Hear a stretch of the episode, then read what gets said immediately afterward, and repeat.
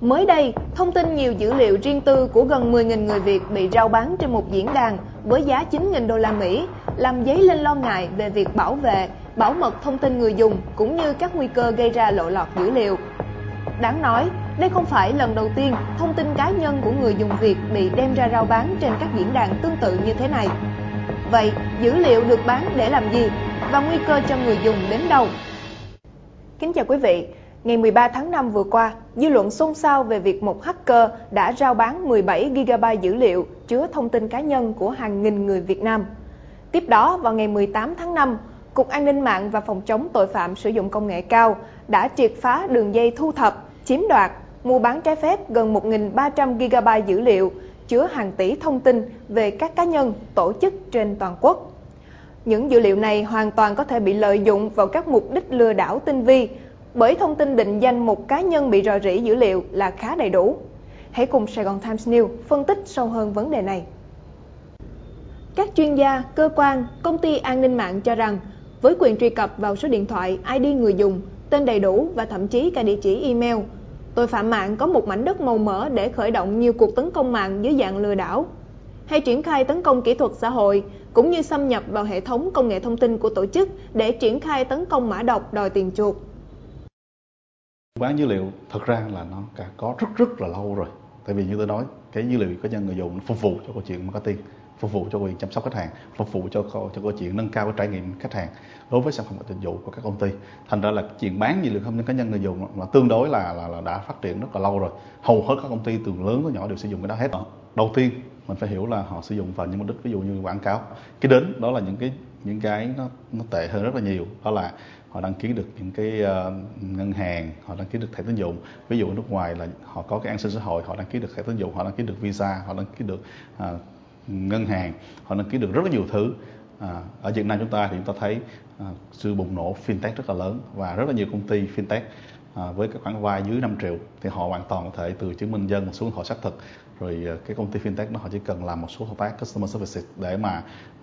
để mà xác minh khách hàng một chút xíu, rất là đơn giản để bypass những cái đó, thì họ có thể cấp cái khoản vay từ 3 tới 5 triệu cho những cái người mà có chứng minh nhân dân. Thứ ba là mình nói về cái quyền riêng tư đi, thì họ có chứng minh nhân dân của mình, họ hoàn toàn có thể đăng ký được những cái dịch vụ ở trên mạng, ví dụ như thuê những cái hosting, thuê những cái domain, hoặc là làm những cái vấn đề mà liên quan cần xác thực. Thậm chí bây giờ còn thấy không, đăng ký các phí điện tử, các phí về cryptocurrency thì nó cũng chỉ đòi chứng minh nhân dân để mà xác thực thôi. Theo các chuyên gia hiện nay, nhiều sàn forex, sàn tiền ảo yêu cầu người dùng thực hiện định danh điện tử, còn gọi là EKYC. Những sàn này nếu là sàn lừa đảo thì có thể bán dữ liệu người dùng cho kẻ xấu mà người dùng không hề hay biết, hoặc các sàn này bảo mật yếu kém cũng có thể bị hacker lấy dữ liệu dễ dàng. Nhiều người cũng cho rằng nguy cơ các ngân hàng, tổ chức tài chính, ví điện tử bị lộ lọt dữ liệu cũng cần phải được xem xét bởi hạ tầng công nghệ bảo mật tại Việt Nam hiện nay vẫn còn kém. Bên cạnh đó, quá trình EKYC cũng còn tồn tại nhiều khiếm khuyết cần phải rà soát lại. Đầu tiên phải nói rằng xác thực định danh điện tử hay chúng ta hay gọi là EKYC, Electric Know Your Customer thì là một điều chắc chắn sẽ tới đối với quốc gia như Việt Nam chúng ta. Tại vì trong quá trình chúng ta chuyển đổi số, trong quá trình chúng ta số hóa toàn bộ cái quy trình nghiệp vụ, số hóa toàn bộ câu chuyện mà vận hành của doanh nghiệp, vận hành của cả nước chúng ta, thì câu chuyện xác thực điện tử là chắc chắn phải có. Tuy nhiên phải hiểu rằng là có, và chúng ta phải thận trọng, và tôi nghĩ là các đơn vị phải cung cấp cái dịch vụ này phải là những đơn vị mà có cái sự chuẩn bị, phải là cái đơn vị mà có cái sự đầu tư thực sự vào cái dịch vụ đó, hay là sử dụng cái dịch vụ đó. Khách hàng khi mà cung cấp thông tin cho bất kỳ một nhà cung cấp dịch vụ nào thì đều phải nhận thức là khi đã cung cấp thông tin tức là sẽ có khả năng bị lộ. Khách hàng phải tự đánh giá xem là thứ nhất là cái dịch vụ đó có thực sự thiết yếu với họ hay không. Cái thứ hai là cái nhà cung cấp dịch vụ đó nó có đủ tin cậy hay không, tức là những cái tổ chức hoạt động dưới sự giám sát của luật pháp và có các cái kiểm toán độc lập liên quan đến bảo mật thì mức độ an toàn khi mà giao dịch với những tổ chức đó nó sẽ tốt hơn. Đồng thời khách hàng cũng nên cẩn trọng xem cung cấp những thông tin gì cho tổ chức đó,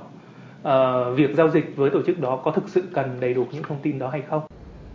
Việc bảo vệ dữ liệu người dùng đang là vấn đề cần được phối hợp từ nhiều phía, và việc ngăn chặn rò rỉ dữ liệu cũng yêu cầu những nỗ lực từ chính người dùng đang bị ảnh hưởng trực tiếp. Xin được chuyển sang một số thông tin kinh tế đáng chú ý được đăng trên tạp chí Kinh tế Sài Gòn Online trong tuần qua. Thực hư thông tin IMAC Việt Nam bán đại siêu thị cho Thaco. Tờ The Korea Times ngày 18 tháng 5 vừa qua cho biết, E-Mart sẽ bán hoạt động kinh doanh cửa hàng bán lẻ của mình tại Việt Nam cho một công ty địa phương sau nhiều lần gặp trở ngại trong việc mở rộng hoạt động tại thị trường Việt Nam. E-Mart tiết lộ thông tin trên thông qua một bản công bố hôm 17 tháng 5 rằng họ quyết định bán 100% cổ phần của công ty E-Mart Việt Nam cho công ty cổ phần Thaco. Thông qua thương vụ, E-Mart sẽ không còn hoạt động mạng bán lẻ dưới thương hiệu của mình tại Việt Nam. Theo The Korea Times, siêu thị bán hàng hóa với giá rẻ này sẽ được điều hành dưới dạng nhượng quyền thương mại do Thaco quản lý và sẽ trả phí bản quyền cho IMAC. Thuế cho thuê nhà bao nhiêu là hợp lý? Thời gian qua, báo chí phản ánh thuế suất cho thuê nhà của cá nhân hiện nay là 10%, trong khi nhiều loại hình kinh doanh dịch vụ khác dao động từ 4,5 đến 7%. Bên cạnh đó, việc cá nhân bỏ nhiều tỷ đồng để đầu tư bất động sản cho thuê phải chịu thuế mà không được trừ bất kỳ khoản chi phí nào là không hợp lý. Nhìn nhận về vấn đề trên, bà Tạ Thị Phương Lan, đại diện Tổng cục Thuế, cho rằng nếu so với việc gửi tiền tiết kiệm ngân hàng không phải chịu thuế, thì việc cá nhân bỏ nhiều tỷ đồng để đầu tư bất động sản cho thuê phải chịu thuế suất 10% mà không được trừ bất kỳ khoản chi phí nào là không hợp lý. Thêm vào đó, quy định ngưỡng doanh thu trên 100 triệu đồng trên năm đã thuộc diện nộp thuế, không còn phù hợp với thực tiễn, đặc biệt là tại các đô thị lớn như Hà Nội và thành phố Hồ Chí Minh. Do đó, Tổng cục Thuế cũng đang nghiên cứu để đề xuất với Bộ Tài chính xem xét báo cáo Chính phủ trình Quốc hội, nâng ngưỡng doanh thu chịu thuế trong chương trình sửa luật thuế giá trị gia tăng trong thời gian tới để phù hợp với tình hình thực tế.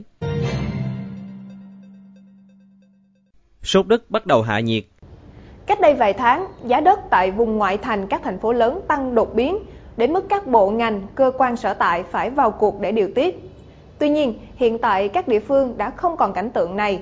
không còn chuyện đất tăng theo giờ, theo ngày như thời gian trước.